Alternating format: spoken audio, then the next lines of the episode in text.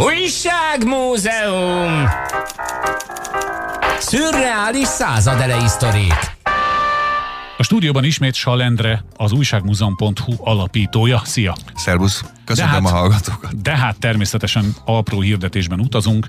Újságmúzeum apró, megint három van és hát megint, megint lesz miről beszélni, ahogy Lesz, van, van kettő, ami egy kicsit misztikus, direkt hoztam, hogy beszélgethessünk róla. Az első, hát azt olvas fel, azt ki fog derülni, hogy mit is tartalmaz. Na hát ez is érdekes fogalmazás. Lehet, hogy manapság, ha valaki egy ilyet kapna, még egy picit vakarná rá a fejét, de ne prejudikáljunk, hallgassuk meg a szöveget.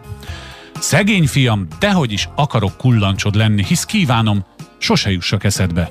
Csak esetleg saját értelmetlen lelketlenséged meg nem szenvedett te is úgy, mint én. Isten óvjon minden leheletedet. Bolond fátum, ne szánd!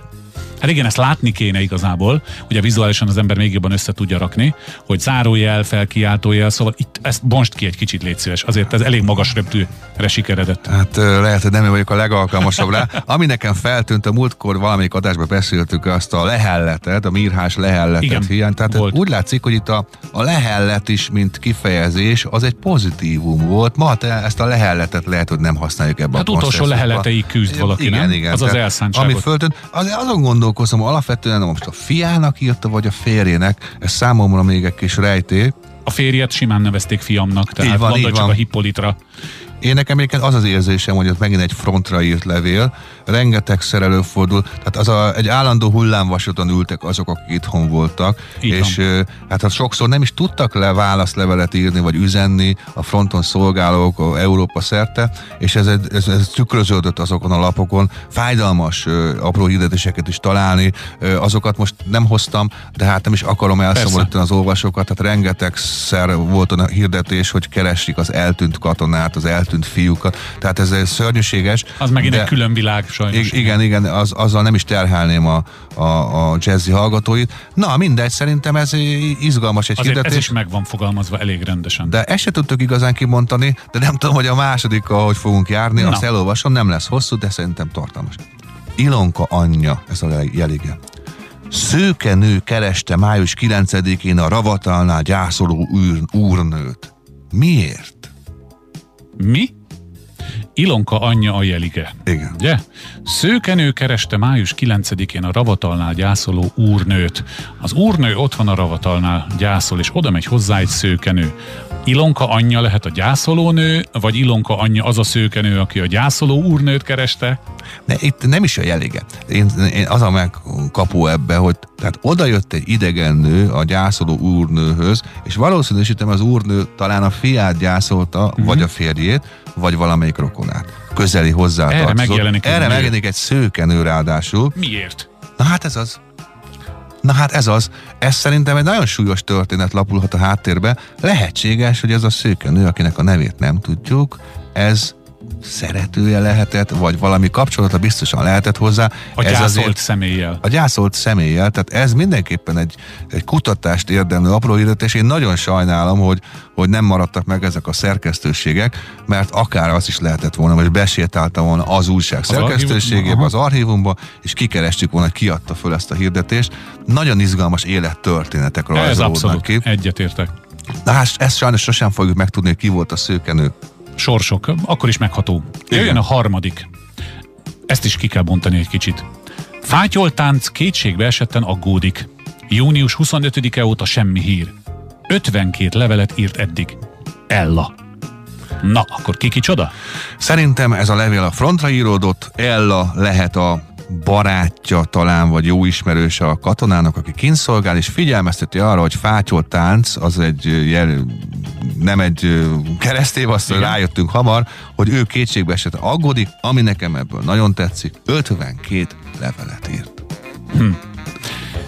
Erről már talán egyszer beszéltünk, hogy milyen jelentősége lehetett a fronton egy levélnek, egy fotónak. Minden háborús filmben ábrázolva van egy olyan jelenet, most legutóbb az 1917-et néztem meg, ami ugye végig a fronton játszódik, ott is megy a katona, és az elhagyott tábori pricsen oda van tűzve egy fotó, egy hölgyel, aki valószínűleg annak volt a valaki, aki ott feküdt. Szóval ennek itt nagyon komoly jelentőség volt, 52 levél, Hát akármilyen időközönként is írta, az borzalmasan sok. Ezt elég rövid idő alatt írta, és hát szerintem ez nem csak azt fejezi ki, hogy aggódott a fronton szolgálni, hanem az a érzelmi elkötelezettség. Most gondoljuk el ezt mai állapotokba, hogy valakire rácsörgünk telefonon, nem veszi föl, megpróbáljuk még egyszer, aztán lehet, hogy csak a jövő héten, persze ez egy teljesen más eset volt, meg más információs csatornák voltak, de ez a kitartás meg a tempó, tehát 52 levelet ő megírt a saját kezével, próbáljuk csak ki írjunk egy kétoldalas levelet ma, szerintem minden újunkba izomláz lesz a végén, annyira Ez nem használjuk van. a kezünket. Ez egyébként sajnos magamon is észreveszem, hogy szép volt a kézírásom annak ide, meg hát úgy tanítottak iskolába, hogy kerekítsük ki azokat Én a betűket, van. aztán az ember ugye elkezd rohanni, felnőtt korában, aztán meg most már átesünk a ló harmadik oldalára, ha van ilyen, mert most már nem az van, hogy gyorsan kell kézzel írnunk, hanem nem írunk kézzel. Bepötyögjük a telefonba, netán bediktáljuk a telefonba, beírjuk a gépbe, és amikor előveszek egy papírt, akkor valahogy úgy megugrik a kezem, szóval ez a, ez a kézírás dolog, ez satnyul.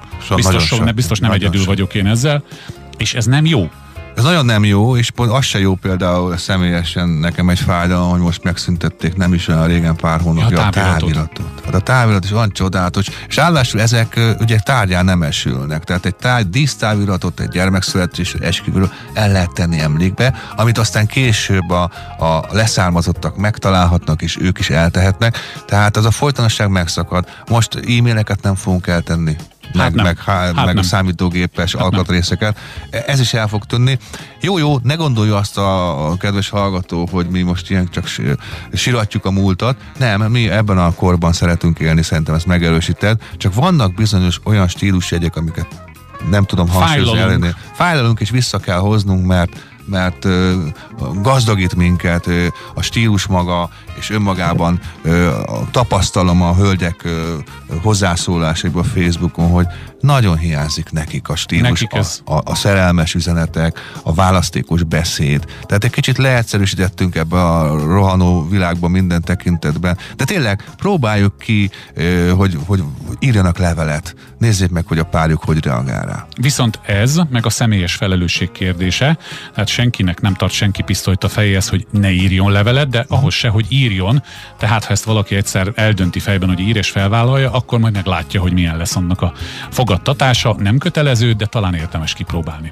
Így van, köszönöm. Egy hét múlva folytatjuk, nem a levélírást, az olvasást. Szervusz.